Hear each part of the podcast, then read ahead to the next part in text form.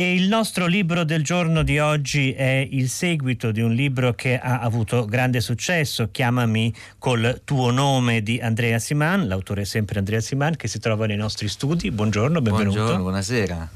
Eh, Asiman è autore ora di Cercami, pubblicato da Guanda nella traduzione di Valeria Bastia ed è un romanzo che riprende una parte eh, dei personaggi di Chiamami col tuo nome e li segue negli anni successivi, quindi ritroviamo Elio, ritroviamo Oliver, ma in realtà eh, la lunga parte iniziale di Cercami racconta soprattutto la storia di Samuel, di Semi, il padre di Elio e un amore improvviso, un amour fou che eh, lo travolge mentre si trova in treno per eh, una ragazza altrettanto innamorata di lei, molto più giovane di lui. Ecco, mh, mm, come mai ha deciso di eh, raccontare, come dire, dare un seguito al primo romanzo, centrando però non sui due protagonisti, ma sul padre? Perché avevo iniziato parecchie volte, cioè di ricominciare il romanzo qualche anno dopo averlo pubblicato e iniziavo sempre con la, la, la, faccenda di Elio, Elio all'età di 22 anni, 23 anni, 24 anni. E non riuscivo mai, sembrava quali, qual, quasi un, una riproduzione di Chiamami col tuo nome part 2 part 3 dunque mi, mi, sono stufato a un certo momento ho abbandonato l'idea. Poi un giorno in treno mi sono seduto vicino a questa persona questa ragazza di cioè avrà al massimo 30 anni e abbiamo cominciato a parlare e due stazioni dopo lei è scesa uh, col suo cane e mi ha lasciato così ispirato che ho deciso di raccontare qualcosa su di lei senza sapere che fosse il padre di Elio, però una volta deciso che raccontavo questa storia di questa, questo uomo di una certa età, ho deciso che andava a incontrare suo figlio e chi poteva essere quel, quel figlio che Elio. Momento, da quel momento in poi ho capito che iniziava un romanzo, un seguito dove doveva apparire Elio però alla fine del primo capitolo, non all'inizio, così non aveva una parte in quel racconto, non potevo più scrivere la, di, la vita di, di, Elio. Perché Vitaccia? No, eh, mi è scappato Vitaccia, cioè le difficoltà mm. che ha provato durante l'assenza di, di Oliver, una difficoltà che ovviamente era stato capace di accettare e di sopportare comunque ci, ci, pensa spesso a Oliver e quando, come Oliver pensa spesso a lui, però nessuno dei due si ammette a se stesso di voler tornare con l'altro, c'è una cosa impensata per loro. Poi alla fine questo possiamo dirlo accadrà, ma insomma eh, non è forse il fuoco, il perno di questo romanzo di Andrea Siman. Tornerei un momento sulla figura di Samuel, sì. ehm, perché è, è molto, questo è un romanzo in cui ciò che è più erotico è ciò che è più polveroso. Deve essere uno studioso di Bisanzio e del patriarca Fozio per essere un oggetto di seduzione bravo, sì. straordinaria. Oppure ehm, ehm, il momento in cui Elio sente il massimo di amore per Michel è quando va nella sua casa di campagna sprofondata nella provincia francese in cui non viene rinnovato il mobilio da almeno 50 anni. Ecco, come mai c'è questo avvitamento di, eh, appunto, di polveroso e di erotico che fa un po' pensare a un poeta che credo sia stato importante per una persona nata a Alessandria d'Egitto come lei, come Cavafis? Beh, ovviamente ho ripreso Cavafis alla, alla fine del romanzo romanzo perché oh, sono stato influenzato da lui, non perché era alessandrino, ma perché discuteva di certe cose che mi erano importanti per me, specialmente la decadenza della Grecia antica. Quello mi ha sempre interessato. La, la caduta di Bisanzio non, non, credo che lui abbia scritto sulla caduta di Bisanzio, però viene sempre un'idea che Bisanzio sta per cadere, sta per diventare anche lei polverosa. Uh, mi è interessato, cioè io ho scritto sul padre per riprendere la, la, domanda che mi ha fatto, perché il padre aveva fatto questo discorso molto bello al figlio e volevo sapere che tipo di persona doveva essere questo padre che poteva discutere col figlio così apertamente sulla sessualità del figlio, cosa che di solito i genitori non vogliono, specialmente loro, iniziare il discorso col figlio. Sarebbe sarebbe piuttosto il figlio che deve provare, anzi molta difficoltà a inserirsi, in, cioè a inserire i genitori nel discorso della loro sessualità. E questo figlio è effettivamente affascinato, eh, Elio, dal, dal, fatto che, e qui passiamo alla seconda parte mm. del romanzo, eh, l'uomo che si innamora di lui e di cui lui si innamora sia molto più anziano di lui, si chiama Michel, ehm, però mh, ho l'impressione a Simone che ehm, questa questione dell'età sia qualcosa che due amanti non dovrebbero mai sollevare. Non dovrebbero, perché lei l'ha sollevata lei però. Eh, la sollevo perché mi confronto con lei e le chiedo se effettivamente sia possibile non sollevarla. Lo stesso succede fra Miranda e Sami. Eh, appunto, cioè, c'è sempre una persona più anziana dell'altra e non, non è una cosa da... Beh, quale... Non sempre. Beh, no, nel, nel, romanzo, nel, nel, nel mio romanzo, certo. sì.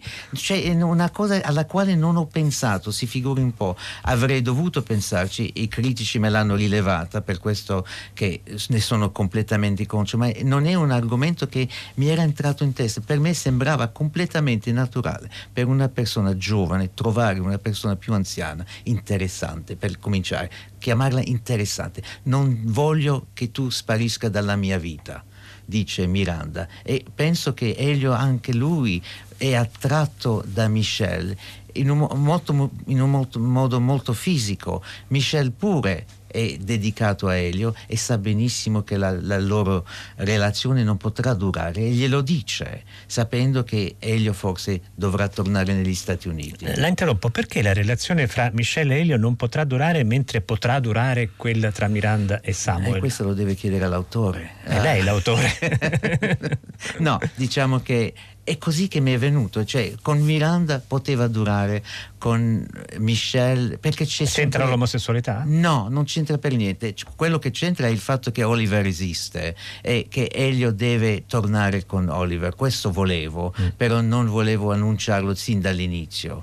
Uh, cioè voglio mostrare un Elio che è completamente conscio della presenza, dell'assenza di Oliver. Cioè, è, è, è, completamente diciamo, dedicato a questo Oliver che non esiste più nella sua vita e lo sa che forse è uno sbaglio, però non può abbandonarlo. E questo è un romanzo in cui ci sono legami strettissimi tra padri e figli, mm. eh, quasi a scapito delle madri che sono quasi completamente assenti oppure sono affette da Alzheimer o hanno divorziato, Beh, sono, sì. sono provvidenzialmente poste in, in, sì. come dire, dietro le quinte. Come mai? Diciamo che il rapporto tra il padre e la figlia è bellissimo com'è. Cioè non mi andava di inserire una madre in quei rapporti. La cosa strana è che io ero molto più vicino, anzi strettamente legato a mia madre, mm. alla quale volevo molto molto bene e allo stesso tempo non ero capace di scrivere sulla madre. Cioè era più forte di me, come non, non so scrivere su mio fratello che abita proprio da fronte al palazzo mio. Si potrebbe anche osservare che Miranda è abbastanza mascolina, si veste da maschiaccio come lei racconta sì, all'inizio. Sì, sì. Mi piacciono le donne forti, cioè voglio sempre inserire nei miei romanzi, tutti i miei romanzi, donne che sono molto molto, forse maschili se vuole, ma sono donne che hanno un carattere, sanno quello che vogliono e anche sanno quello che non vogliono più. Abbiamo detto che alla fine Elio e Oliver eh, si ricongiungeranno, sentiranno che qualche cosa manca. C'è una frase di Rilke, ci si smarrisce così facilmente nella vita. Molti di questi personaggi si sono smarriti, ma in questo romanzo, stiamo parlando con Andrea Simano di Cercami, pubblicato da Wanda, è possibile riafferrare il passato, si può identificare il misterioso Leon, si può rivivere l'amore come fa Semi, si può ritrovare um, Elio nel caso di Oliver. Ecco, è un'idealizzazione o davvero accade così? Io penso che una volta innamorati di una persona, anche se questa persona ci abbandona o noi stessi l'abbandoniamo, si rimane sempre innamorato, sempre. Possiamo essere innamorati di più di una persona allo stesso tempo, non è detto che bisogna essere innamorato di una sola. Il fatto rimane che questi due sono stati sempre innamorati e lo sanno, anzi senza scriversi, perché non si scrivono, ma lo sanno che uno pensa all'altro e sono sicuri.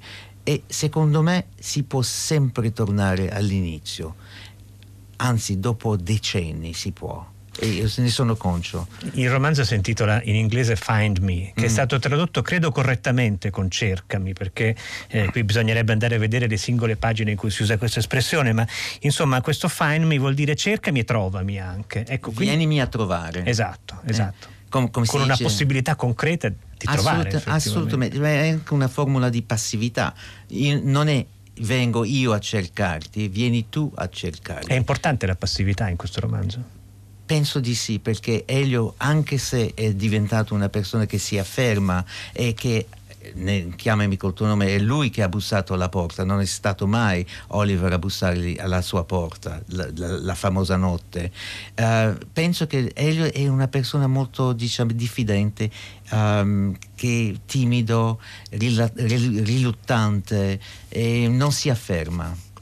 Eh, Foster diceva che mm. um, di aver scritto Maurice per dare un lieto fine a una storia d'amore gay, pur sapendo che era molto improbabile che questo effettivamente accadesse, ma questo lieto fine voleva darglielo. C'è qualche cosa del genere? Beh, non penso che Morris sia, eh, abbia una lieta fine. Beh, c'è una fuga verso sì, l'esterno, non, sì, la coppia si unisce si unisce alla fine. Sì, eh? mi pare sì. E a me no, invece. Ma forse, forse mi sbaglio io. No, l'ho letto anni e anni fa, mm. però eh, forse l'ha pubblicato, l'ha lasciato pubblicare solo quando era morto. Sì. Cioè, non voleva che si pubblicasse durante la sua vita, ovviamente perché c'erano problemi contro i gays in Inghilterra durante la sua uh, vita.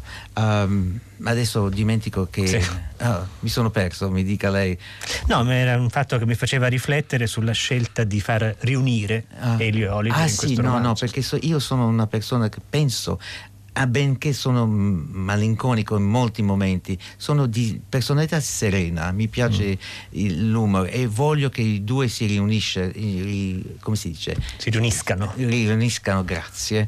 Uh, l'idea principale è stata che alla fine del romanzo di Chiamami col tuo nome c'è questa visione condizio- nel, nella, nel, modo condizionale di Oliver, che, di Elio, che pensa che sta per partire. In fondo non è il caso affatto che eh, Oliver sta per partire. L'ho sempre detto ai lettori che la fine è una fine felice. Dunque, visto che nessuno mi ha creduto, ho deciso che, di rinnovare quel discorso e di richiudere, chiudere il loro rapporto e eh, farlo diventare. Adesso è uno spoiler tremendo questo, Vabbè, ma non fa niente. Ma no, volevo che loro si riunissero alla fine eh, perché già suc- era successa alla fine di Chiamami col tuo nome, è la stessa fine.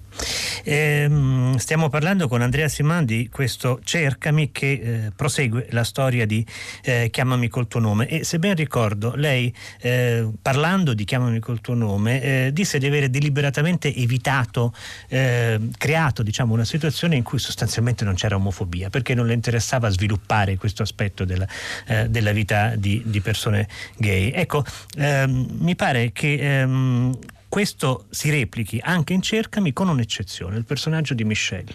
Michelle eh, eh, soffre molto, mi pare, per ehm, la sua omosessualità che ha eh, spezzato i suoi rapporti con suo figlio. Sì, questo è il fatto, sì. Ma diciamo che questo è il peggio che possa succedere. Cioè, la cosa peggiore è proprio il rapporto col figlio. Il rapporto con la moglie non ce l'ha più e non lo voleva, non lo voleva quel rapporto. Ma col figlio sì, gli importava. Ma è l'unica cosa che ho fatto dove c'è una cosa negativa nell'omosessualità. Io penso che non ho voluto, non mi interessava.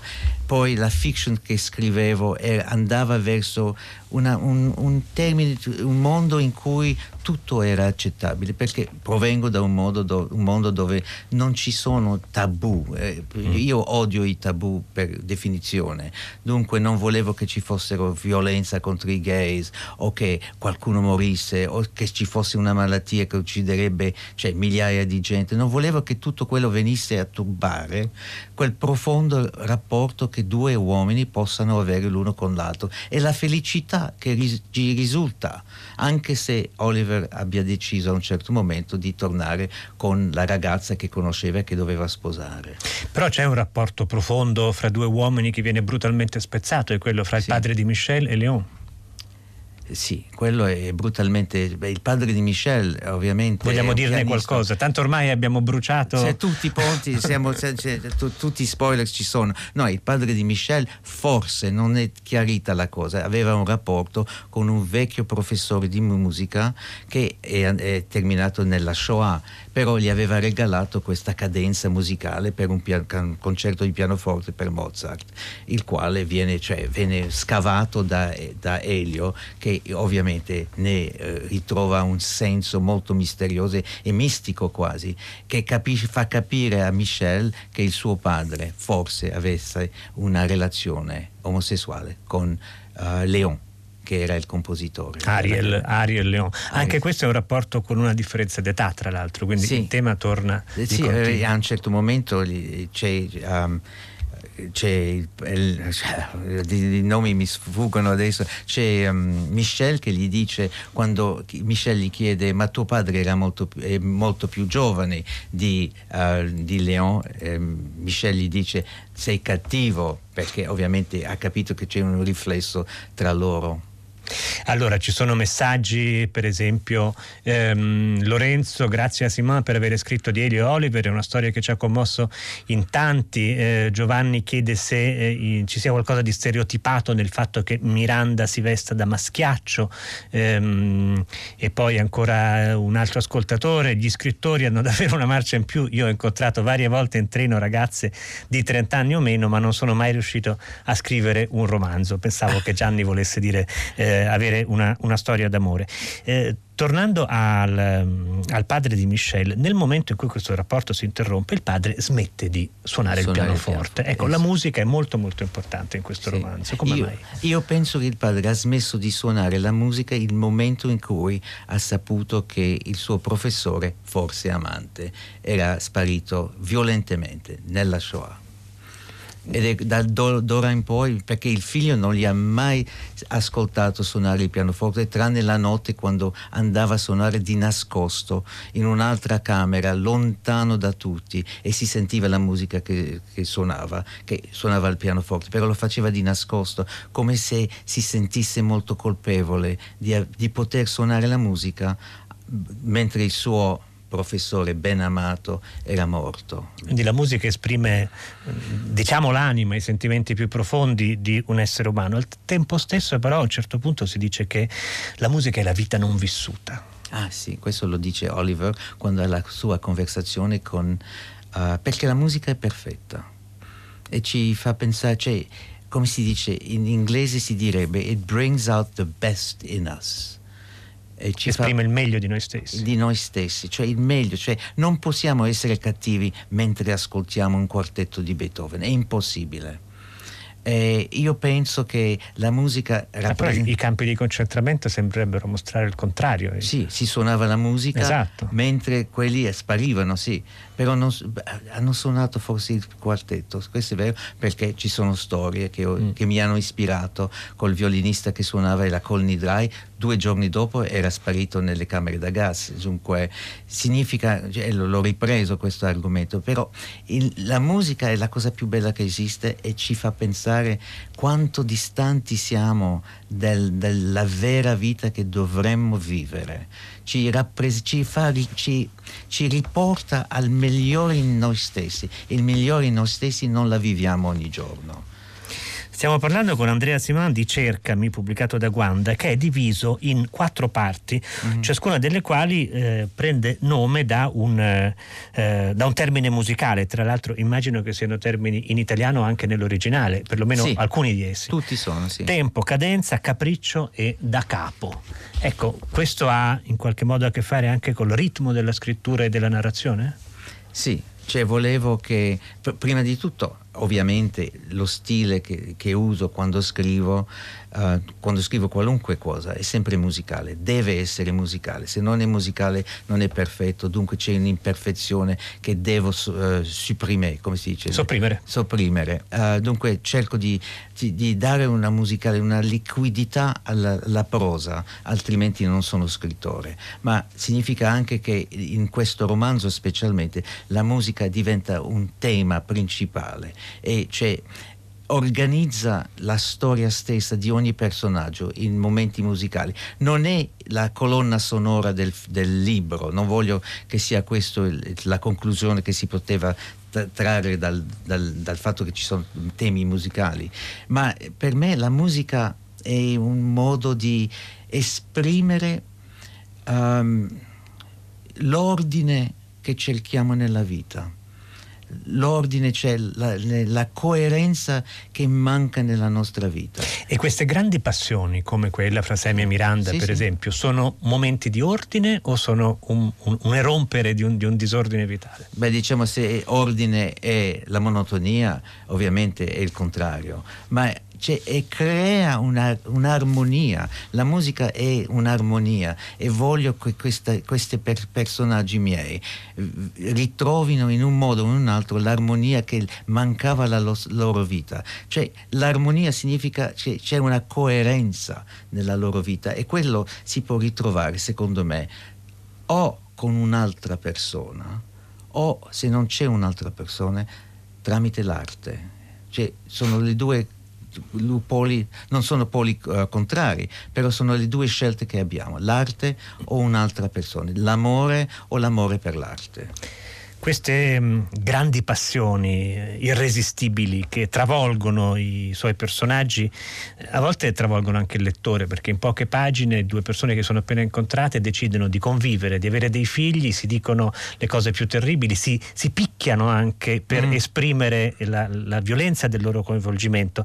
È un amore fusionale quello in cui ci si chiama con il nome dell'altro? Sì. Si perde completamente il senso della propria individualità. Eh, ovviamente che bisogna proprio questo. Ma è un bene questo? Secondo me è un bene, cioè ovviamente esagerato diventa, ti, ti, ti sfacci completamente, però il rapporto, tra, prendiamo il rapporto tra padre e figlio, padre e figlia, c'è una coerenza fra loro, un'intimità molto potente e ovviamente tra Miranda e il padre di Elio c'è anche una, un'intimità voluta, desiderata, cioè accanita se vogliamo, ed è quello l'amore. Cioè se io mi, mi, uh, come si, mi escludo, cioè, uh, efface, mi, mi, mi, cancello. mi cancello tramite te, ho un bene, un sommo bene, nel senso che tu ed io siamo diventati la stessa persona che è una cosa bellissima, cioè l'intimità perfetta, o significa che uno dei due è completamente... Eh, come si dice, cancellato, il che non è un bene. Bisogna anche trovare il bene in quella situazione e penso che il padre di Elio e Miranda abbiano trovato questa intimità perfetta.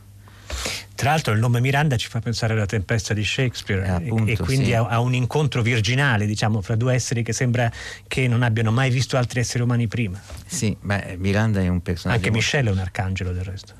Eh sì, eh sì, sì, se vuole, sì. C'è Michelle, qualcuno mi ha rilevato il fatto che c'è Michelle, c'è Nicole e c'è Miranda. Tu, e c'è anche nomi... il dio Elio, se vogliamo. Eh, sì, il dio Elio, siamo, nel, sì, siamo nella mitologia. mitologia d'amore. Mitologia, se vogliamo, sì, sì ovviamente. Uh, poi c'è un Ariel anche, non dimentichiamo che c'è anche un altro personaggio tratto Invece da... Oliver viene spazzato via, va eh, poveretto Oliver, no, cioè, ma Oliver e Elio hanno quasi lo stesso nome. Mm questo è vero. Uno contiene l'altro perlomeno. Sì. E, senta, però a un certo punto Andrea Siman, lei dice una cosa che sembrerebbe contrastare con questa visione fusionale dell'amore, cioè che più conosciamo qualcuno, più mm. chiudiamo le porte tra eh, noi. In sì. che senso? Nel senso che quello lo dice Miranda, è un bellissimo pensiero. Io ho sempre pensato che noi siamo facilmente intimi con stranieri con la gente con cui siamo cresciuti, diventiamo a volte non stra- diventiamo più stranieri che con la gente che non conosciamo, perché ci sono meno rischi, possiamo dire qual- qualsiasi cosa ci passa per la testa e lo diciamo a una persona che non ci conosce, tanto non la rivedremo mai e di- possiamo confidarsi completamente, ma quello lo dice Miranda in un momento molto importante di ti devo confessare una cosa dalla quale sono molto, mi vergogno moltissimo e, e, te lo devo dire adesso, prima di andare a letto con te, perché andare a letto con te è già una conclusione fatta, sappiamo che andiamo, andremo, cioè non c'è neanche mistero lì. Dici te lo devo dire questa cosa che mi è pesata perché non l'ho confessata a nessuno. E te lo dico a te perché so che una volta che faremo l'amore, che saremo, cioè, potremmo anche vivere insieme, non avrò più il coraggio di dirtelo che è una, una contraddizione completa dell'intimità ricercata e sono anche d'accordo con questo. Sono, penso che quando si è intimi con una persona le porte si chiudono, anzi dopo, dopo l'intimità. Questo è anche un romanzo con un'Italia del lusso e della dolce vita, un romanzo in cui, in cui Elio, quando deve uscire di casa, eh, corre dal suo calzolaio di fiducia a farsi lucidare le scarpe. Credo che nell'Italia di oggi già avere un calzolaio poi di fiducia, figurarsi, poi farsi lucidare le scarpe. Ma è questo tipo di mondo, il mondo che ha costruito eh, Andrea Siman in Cercami, pubblicato da Guanda nella traduzione di Valeria Bastia. Grazie per essere stato con Grazie noi. Grazie di avermi, grazie. E adesso la linea sta per passare a 6 gradi con Luca Damiani, vi saluta Tommaso Certosio in conduzione e Francesco Napoleoni e ora Gabriele Cioni alla console tecnica, Benedetta Annibali alla regia, Susanna Tartaro curatrice di Fahrenheit e nella nostra redazione Giosuè Calacciura, Carlo D'Amicis, Lea Gemmato, Clementina Palladini, Daniela Pirastu e Laura Zanacchi. A domani.